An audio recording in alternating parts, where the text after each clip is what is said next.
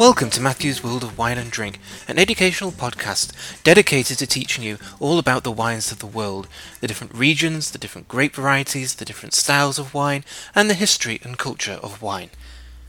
In this final episode on our series on sparkling wine, I look at the Americas, so looking at the USA, particularly California, Chile, and Argentina, and also some of the smaller wine producing countries of the two continents. So let's start by looking at the USA and focusing on California. Wine production in California goes all the way back to the 19th century, but it's only since the Second World War that um, the wine production has um, really focused on quality and become known internationally, particularly with the success of Napa Valley and outward investment in the 50s and 60s, leading it to coming to international attention in the 1970s. And now California is one of the most famous and largest wine producing regions in the world.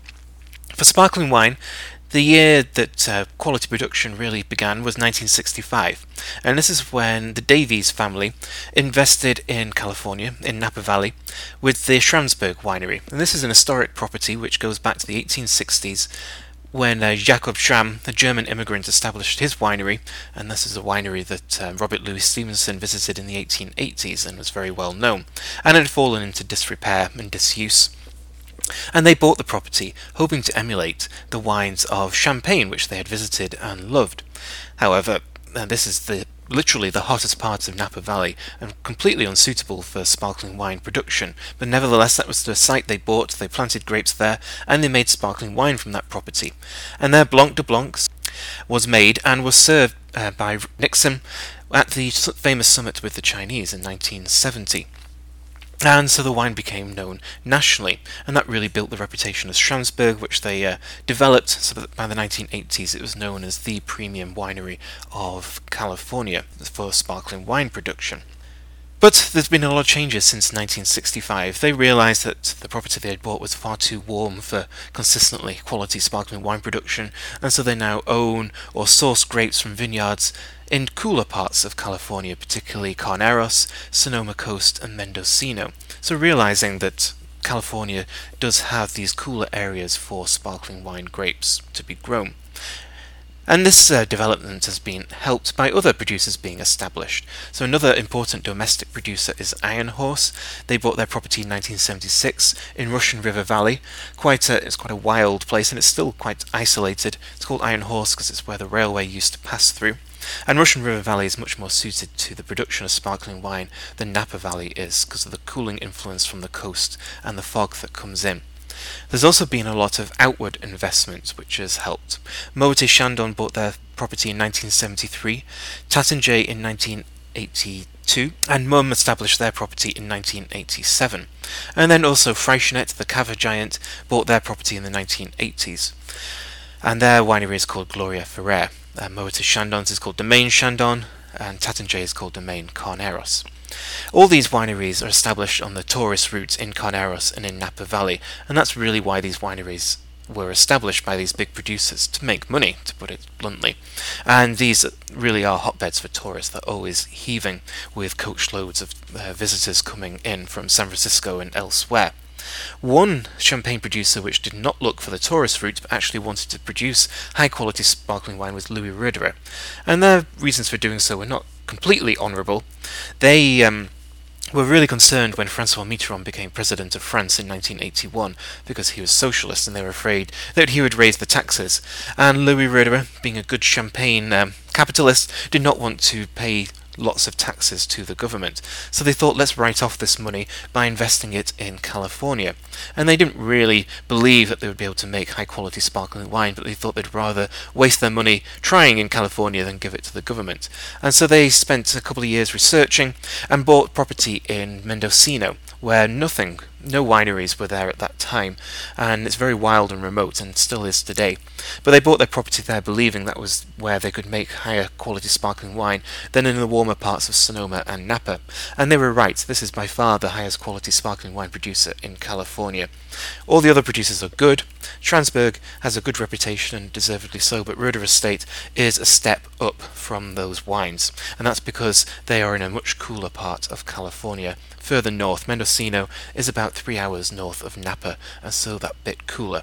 And that, of course, is the challenge in California. It has a Mediterranean climate. All the best vineyards for still wine as well as for sparkling are, have some coastal influence. For sparkling wine, it's Carneros, Russian River Valley, Sonoma Coast, and Anderson Valley in Mendocino, where Roederer Estate are located. And it's about the challenge of getting the acidity and the sugar in perfect balance.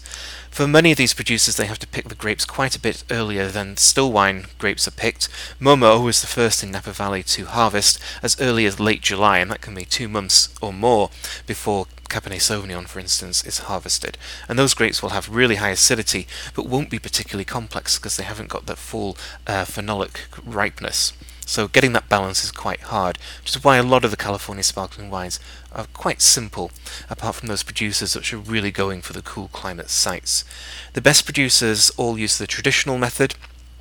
There are local producers who will use the tank method, but they will not be exported. Most of the wines are brut, that's the most popular style, and making a vintage wine here is not difficult, and if so, it must be 95% of the wine. And if, a, if there is an AVA on the label, which is usually the case, it will be 85% from that AVA. So an AVA being an American viticultural area, indicating where the wine comes from. So that's uh, California. Other states in the US do make sparkling wine.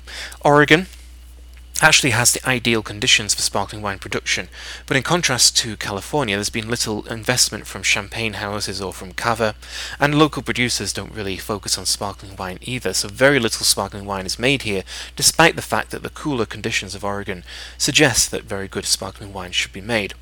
A couple of producers that have focused on sparkling wine include Argyle and Soter, and these wines are good without being particularly memorable. The wines we made from Chardonnay and Pinot Noir but other grape varieties are also used, such as Muscat, Pinot Gris, Riesling, and Muller Thurgau. So it'll be interesting to see if more sparkling wine is made in the future. Washington has a very different climate from Oregon. Oregon is near the coast, it's quite wet, and quite cool. Washington is inland and has desert conditions and is much warmer, but also has a wide diurnal range. It's a continental climate, so the days are really hot, but the nights are cool. So again, it has the potential for sparkling wine production, but very little is made here, and again, we'll have to see what happens in the future. But what sparkling wine is made here is usually from Chardonnay, though Riesling and Pinot Noir may also be used. Going to the other side of the country, New York has a long, rich tradition of winemaking, but it's mainly been from American grape varieties rather than the European Vitis vinifera. But the cool conditions of New York should be ideal for sparkling wine, and indeed there are some good producers based here, as the focus goes towards Vitis vinifera and quality wine. So New York's a state which is very much in transition there are a handful of producers making very good wine in Finger Lakes or um, Long Island, so that's another region to look out for. Canada also has good conditions for sparkling wine, just moving out of the US, but very little is made here. There's been very little focus on sparkling wine, and what sparkling wine is made isn't exported too much. It's really hard to find. But the wine production concentrates on Ontario, which is the other side of Finger Lakes in New York. So again, ideal conditions here. This is where a lot of ice wine is made. And then British Columbia has a more continental climate. It's north of Washington, so very similar. And again, has the conditions for sparkling wine production and maybe a region to look out for in the future.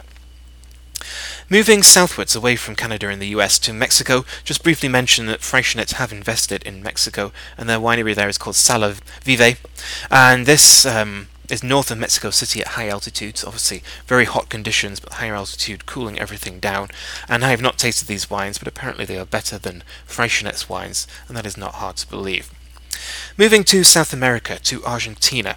And Argentina, of these countries, has the longest tradition of sparkling wine production because Moët Chandon invested here in 1960, and that was the first property that they bought outside of France, and they are still there today in Mendoza. The property is called Domaine Chandon, as it is in California and also in Australia, where they have their winery in Yarra Valley, and they are still the market leader, both for quantity, making wines from the tank method, and also for quality, making wines from the traditional method. The real focus for sparkling wine production in Argentina is Uco Valley, which towers above Mendoza. Mendoza is 750 meters above sea level, Uco Valley is well over a thousand. And Argentina is all about altitude. The higher it is, the cooler the conditions are. And so for sparkling wine production, you're really looking for that high altitude to maintain that high acidity and making sure there's not too much sugar in the grapes. And Mumm, the champagne producer who've invested in Napa, have also invested in Uco Valley. Another region to look for is Patagonia, which is much further south, and this has been the subject of increased focus for still wine as well as sparkling wine because it is much cooler, and this is where Argentina's best Pinot Noir is produced, and that is used for sparkling wine as well as Chardonnay as well. Chenin Blanc is also used in Argentina for sparkling wine, and then there is sparkling red wine made as well from Bonarda and Shiraz, so sparkling Shiraz like Australia. And then Sparkling Bonarda is a fun, easy drinking sparkling red wine. And one producer to look out for is Alma 4 or Alma Quattro, and this is owned by Sebastian Zuccardi, Zuccardi being one of the big producers of Argentina, and they make a sparkling wine which is extremely drinkable. Moving westward to Chile, the other side of the Andes, Chile hasn't had much um, interest in sparkling wine until recently, and that's mainly because the focus has been on the warmer areas of Chile for the production of inexpensive, easy drinking red wine. But as Chilean producers have looked towards the cooler climates of the country for the production of still wine, more sparkling wine has been produced. And so these areas include Limarí, Casablanca, and Leyda, which are all uh, quite close to each other near the city of Valparaiso, near the coast, and so they're producing high quality, cooler climate wines with higher acidity. And a lot of the producers are making sparkling wine in quite small quantities for local consumption. But some of the big producers are leading the drive as well. Concha y Toro, Cono Sur, and Miguel Torres are all making sparkling wine, which will be exported. Another region that sparkling wine is being made in is Biobío, and this is much further south. So, like Patagonia in Argentina, much cooler because it's further south, and that will be ideal for sparkling wine production. And we'll have to see what comes out of there because this is all still quite new. A uh, smaller producer to look out for is Undurraga, which um, are exported and are beginning to make sparkling wine. And then we'll just finish by quickly looking at Brazil. Brazil is a vast country, and most of it is tropical and not suited for the for the production of wine at all. But there is a small area which has seen increased focus, and that is Serra Gaúcha, and this is on the border of Uruguay, so it's the south of the country. And the focus has really been on sparkling wine, with the belief that this will be the best wine that Brazil can produce.